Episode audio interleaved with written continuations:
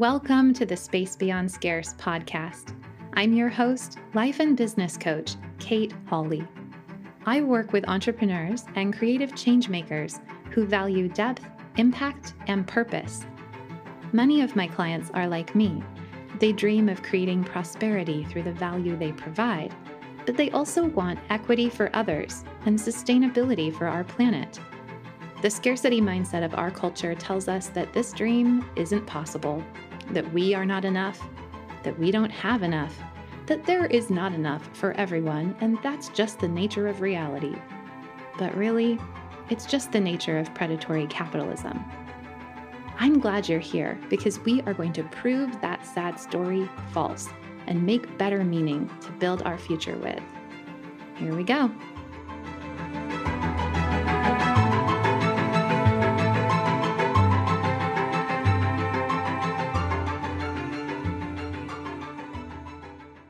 Hi, everyone. Welcome back to the Space Beyond Scarce.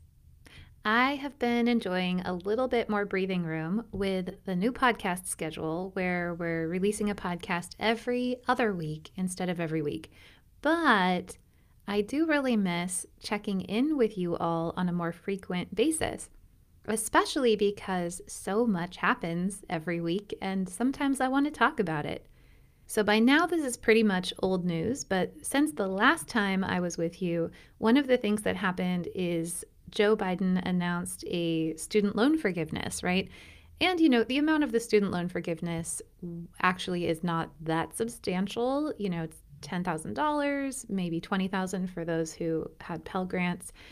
And of course, it is going to be really significant for a lot of people who this is going to be a huge game changer for them. But in terms of a government investment, it's not actually that much money.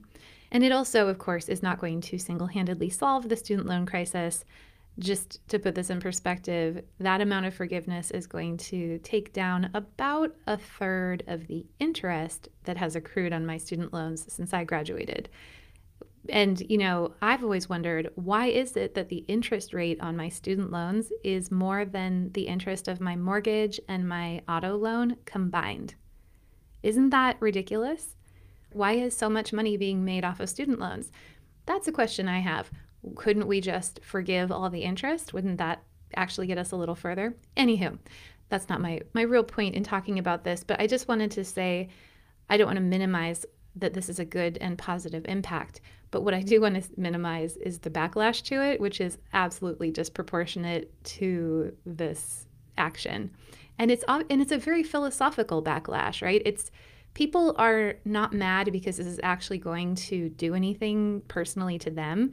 They're mad because there's this zero sum thinking right? That oh, i don't want somebody else to get something that i didn't get and actually one of my fabulous clients recently forwarded me an article that was about the response from alexandria ocasio-cortez aoc who is one of my favorites she actually mentions scarcity mindset in her response. She said, Maybe student loan forgiveness doesn't impact you.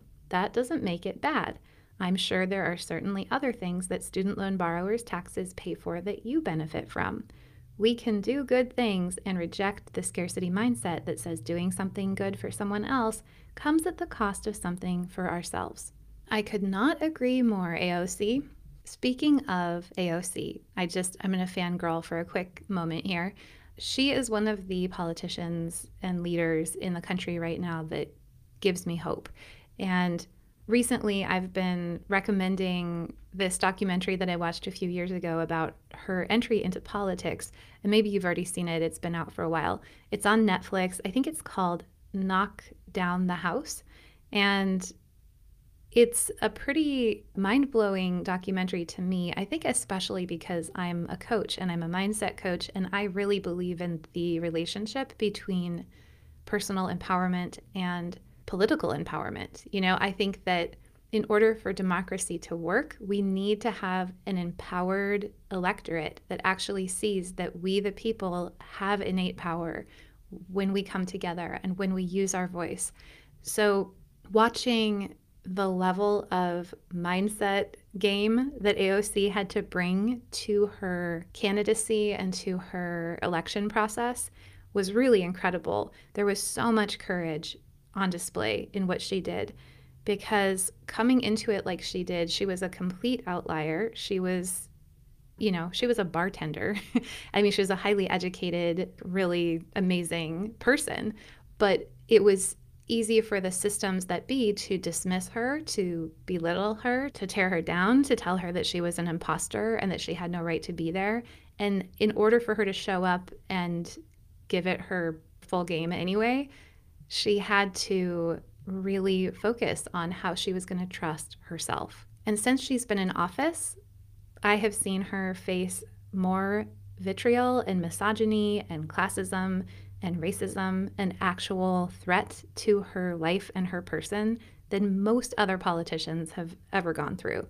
And she has not let it slow her down or silence her. So I really admire her. And to me, she's kind of almost an archetype of what it looks like to show up with courage and with self trust.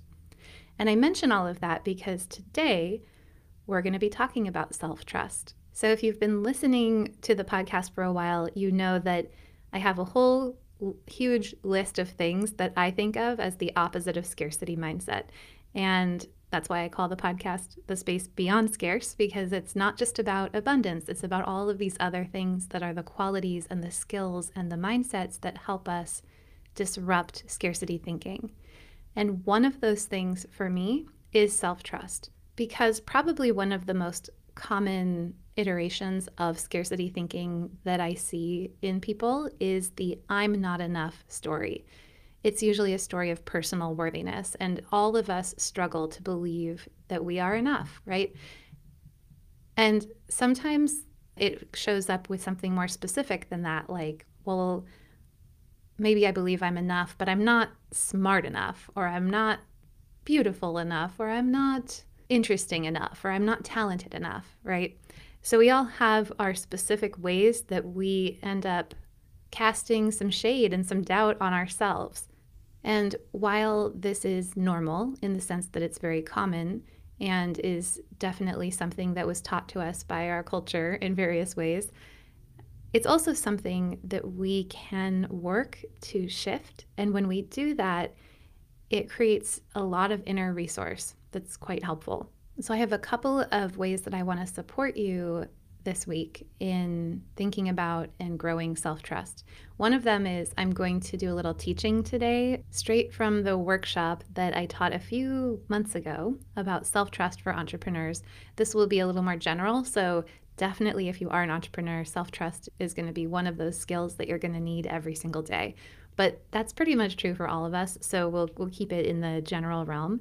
And I'm also going to share with you a little bit about a project that I'm launching this fall. A couple times a year, I usually launch a coaching project in which I give away a certain number of coaching conversations. And this fall, I'm doing 30 conversations in 60 days. And the project is called The Seeds of Self Trust. My goal with this is to connect with people who are really ready to start working on growing their self trust and taking some of the actions that that self trust will empower them to take. So, if that sounds interesting to you, check out the show notes for today and you'll find out all about it. Okay, so let's get into our teaching today on the subject of self trust. I'm just going to start with some definitions. You know me, I love the dictionary. So, the dictionary defines trust as a firm belief in the reliability, truth, ability, or strength of someone or something, or a hope or expectation. So, I just want to highlight that this is already based in belief, right? This is already about a certain mindset and what we're choosing to believe. So, then what is self trust. I would define self trust as building the belief in our own reliability, truthfulness, ability, and strength. And that would happen through thought work, through taking action, through honest self reflection, and through setting appropriate and loving expectations for ourselves along the way. I want to take a moment to name what self trust is not, which maybe it sometimes gets misconstrued for. I am not talking about false confidence, like just, you know, BS. I'm not talking about toxic positivity where you're forcing everything to sound better than it actually is. I'm not talking about spiritual bypassing, where we're refusing to sit with something that's uncomfortable and instead kind of choosing a belief that makes things more comfortable for us. I'm not talking about blind trust, where you just go in and make maybe some not smart choices because you didn't really think it through. I'm not talking about coddling yourself in the sense that trust with anyone or anything is a little bit earned, right? It's a bit of a currency, even. So if you've done things to betray your own trust, there's going to be some work there to rebuild it. And I'm also not talking about forcing or rushing into a decision before you're ready.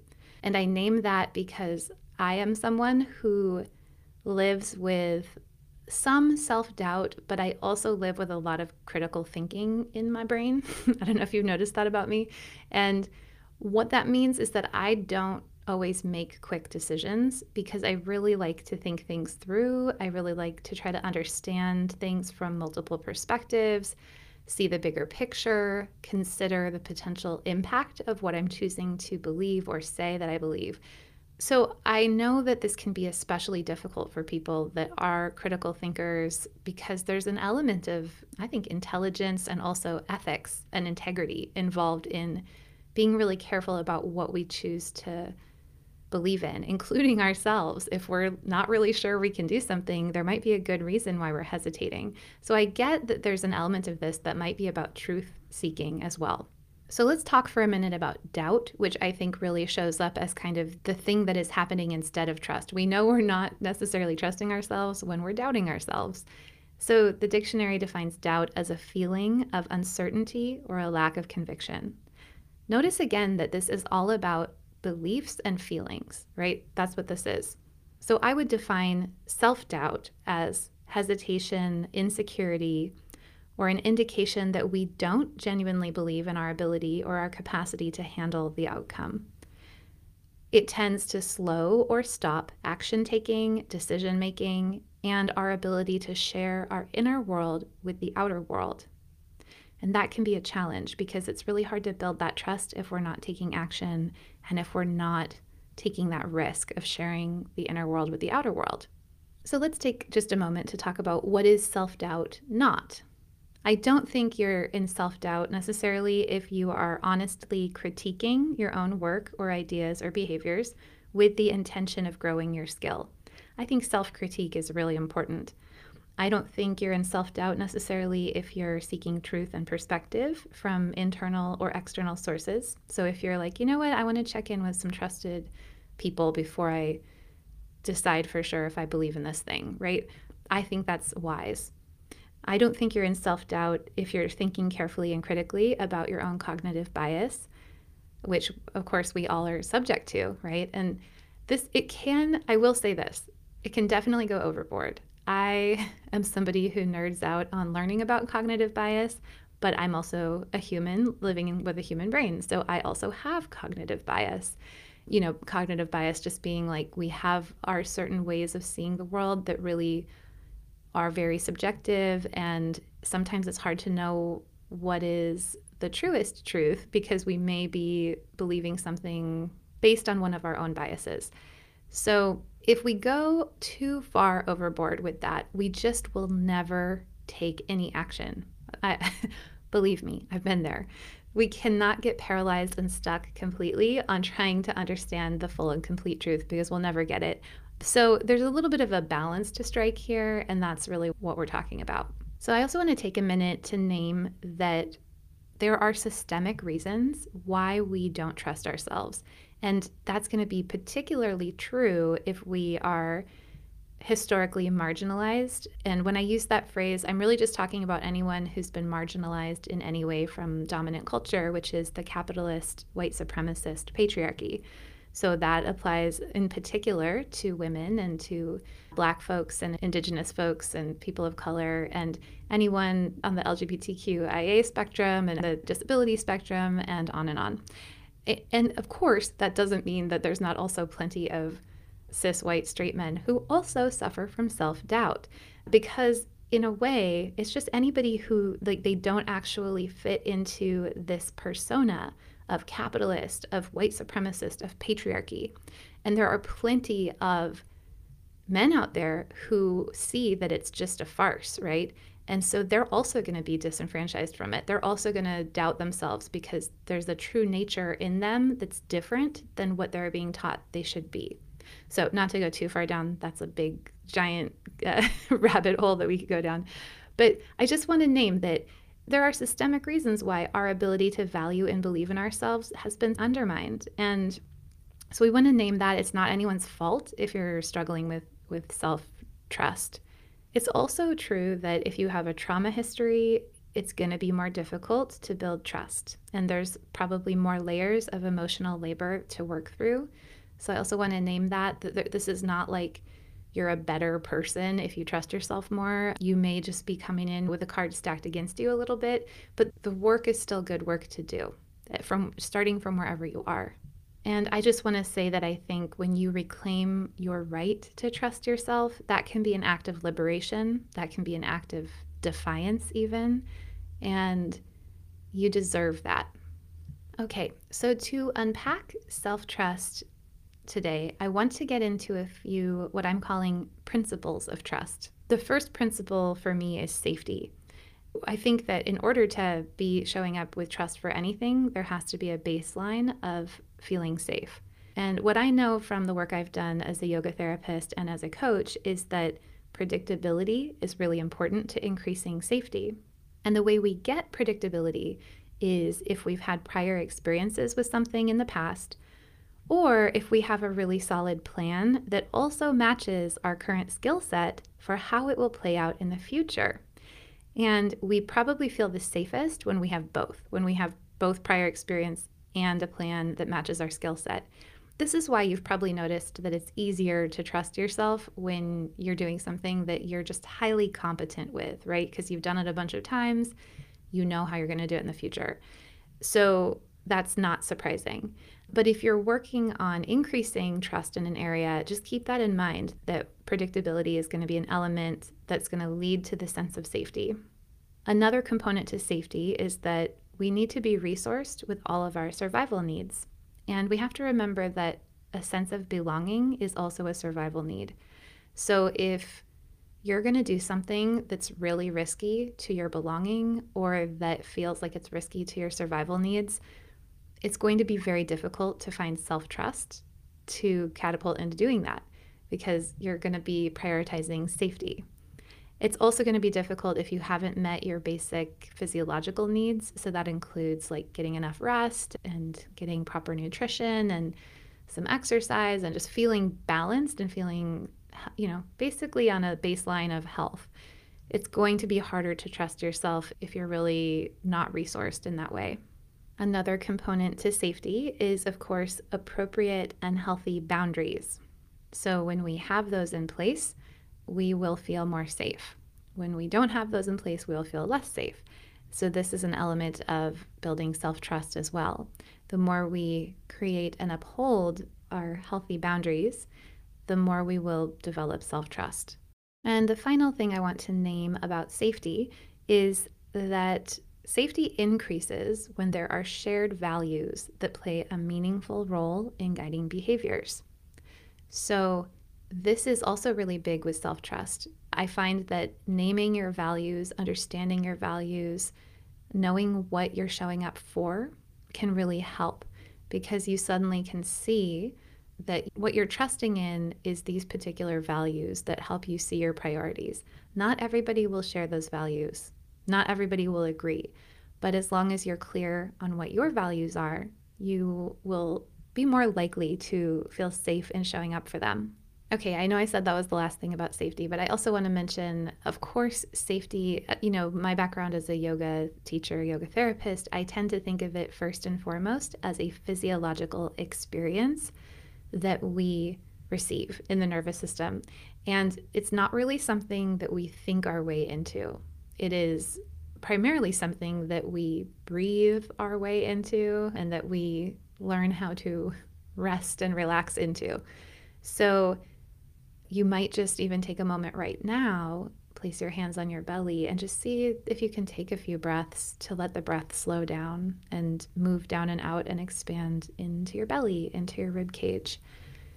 And I always like to support that the breath doesn't need to be in a hurry and you don't need to make anything happen. So maybe just spend a little time with that and see if you can find that sense that you're safe in your body. And if if it's not showing up today, just know that it's a process. I mean, I have been a yoga practitioner for a couple decades now, and when I first came to that practice, I did not know what I did not know how to feel safe and rested and relaxed in my body. That was something I had to learn to do.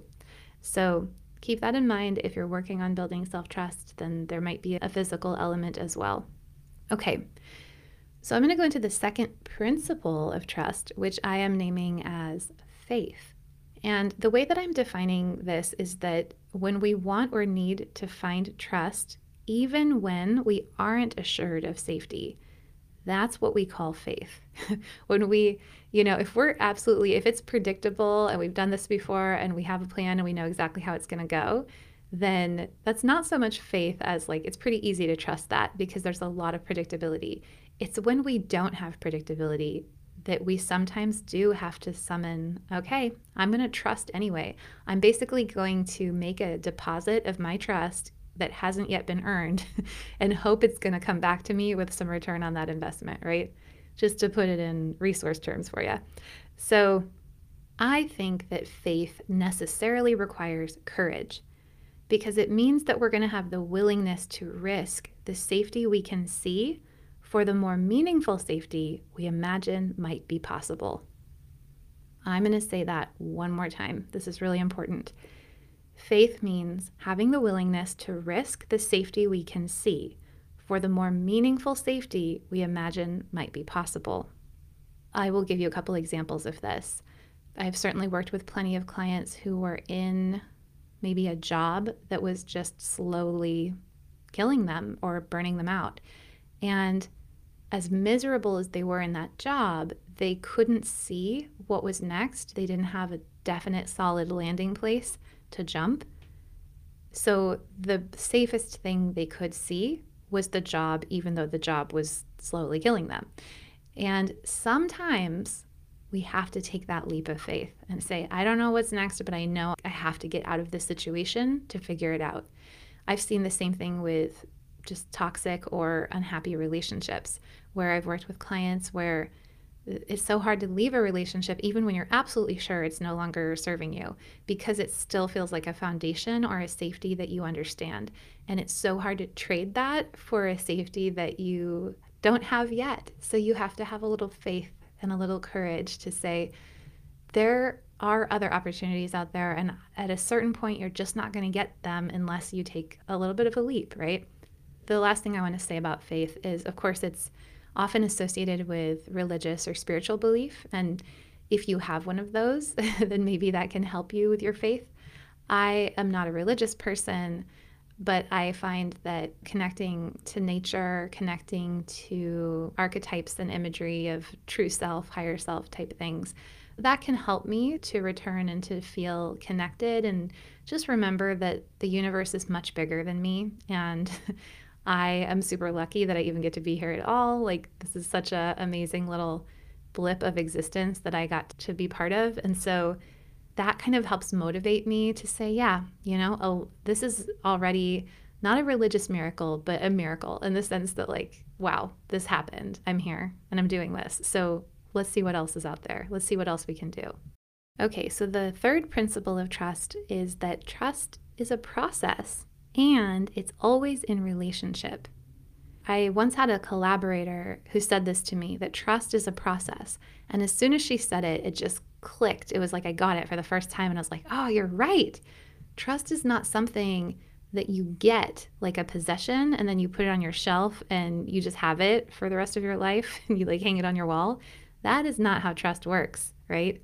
Even our most beloved, trusted friends or family members could do something to break our trust or to rupture the trust, and then there would be some repair time. The same is true for us in our relationship to ourselves. Our self trust is always in process. We are making little deposits into that relationship with ourselves that build the trust, and then sometimes we're doing other things that might rupture or disrupt our ability to trust ourselves. And the other part of that that's helpful to remember is parts work, thinking that there are multiple parts of self, right? And oftentimes, when we're struggling with self trust, it's because one part of us is not trusting another part of us. Very similar. We have a little inner society that's very similar to the outer society, right? So there might be some conflicting values even internally. Like maybe a part of me really values safety and security and wants that no matter what, but another part of me really values taking creative risks or, you know, having adventures and maybe doesn't care if we have to rack up debt on the credit card to do it or you know something like that. So sometimes we actually have to find the part of us that's actually like a mediator who can come in and say okay i see that you value this and you want this and you value this and you inner parts are fundamentally feeling distrustful of each other because you're kind of tugging the rope in different directions.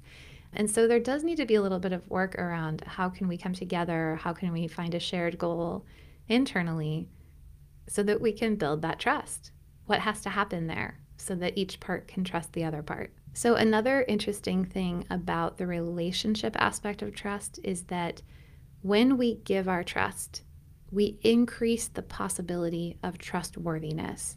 So, I'm a really big fan of giving trust as freely as you possibly can, even if it's risky. If it's kind of, again, if you think of it like a resource, if you can build enough of it to just give it freely. Give it to yourself, give it to other people, give it to the universe, give it to the world. And not be resentful if it doesn't come back to you because you took a risk. Maybe it doesn't always work out. But when we do that, when we treat somebody like we trust them, they will be so much more likely to show up with trustworthiness.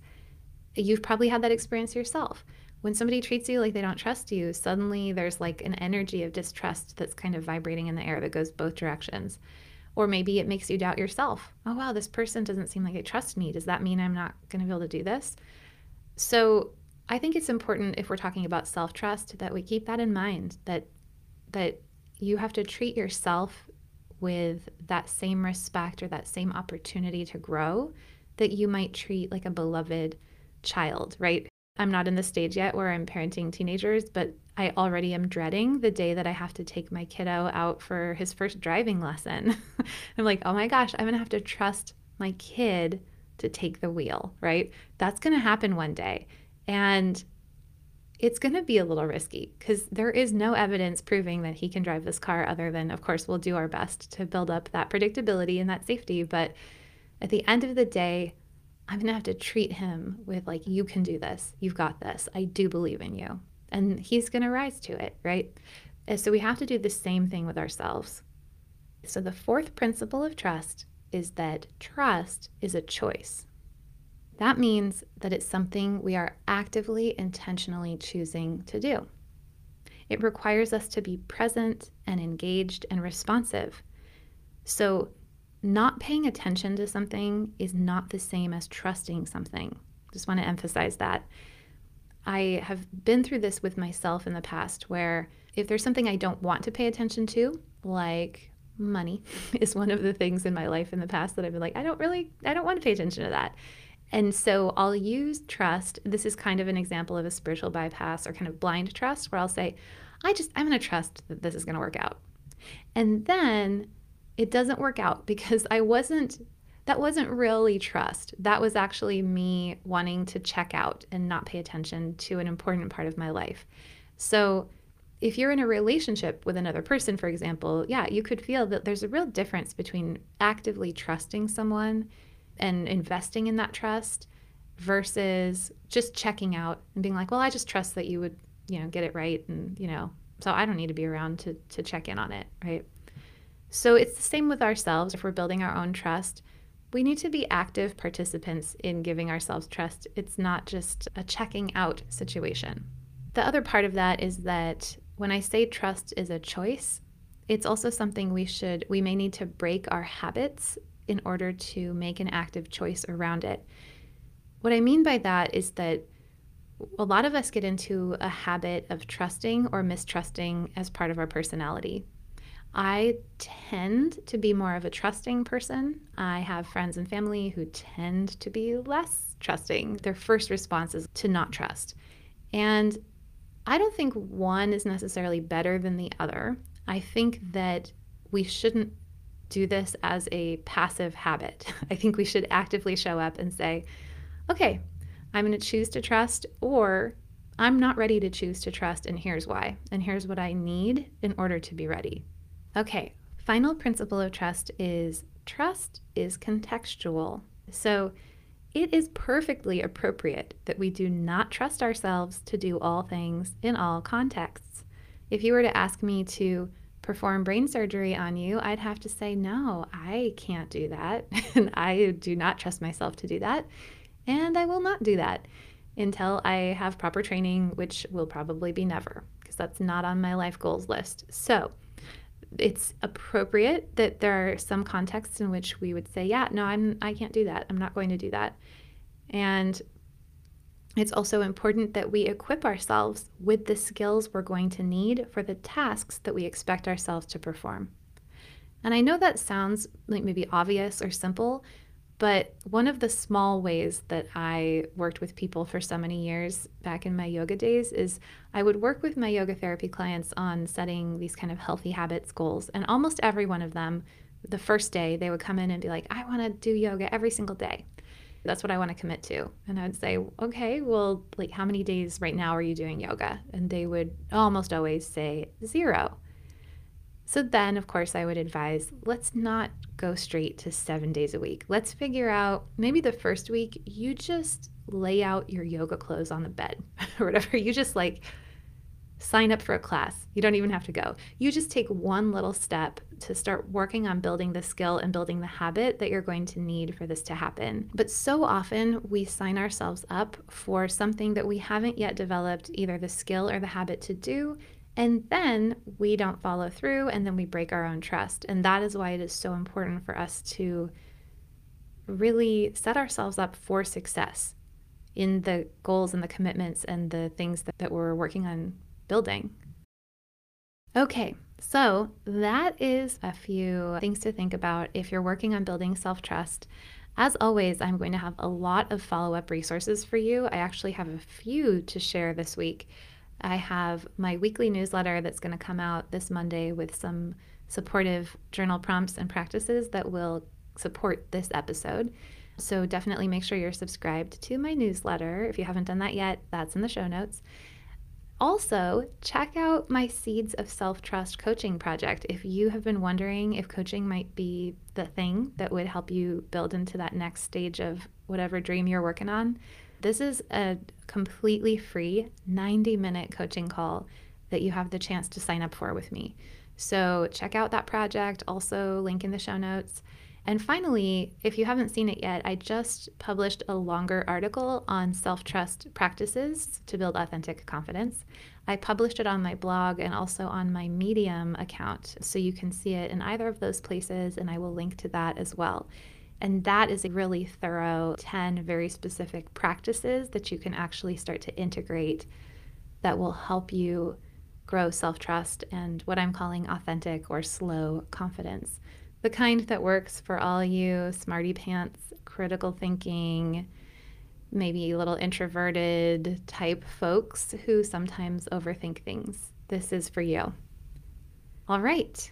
I will be back with you all in two weeks, and I am coming back with another interview. I have a bunch of really great interviews that I've been doing behind the scenes over here, so those are going to start to come out.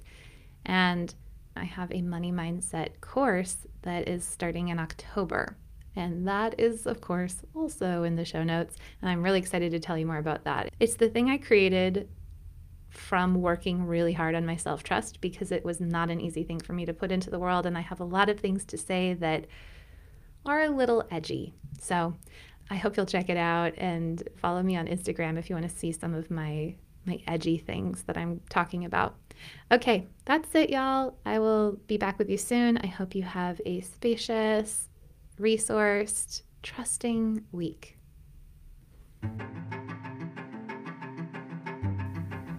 Thanks for listening to today's episode of The Space Beyond Scarce. If you enjoyed this episode, please go over to Apple iTunes or wherever you get your podcasts and leave us a five star rating and review. It really helps out a new podcaster. Thank you.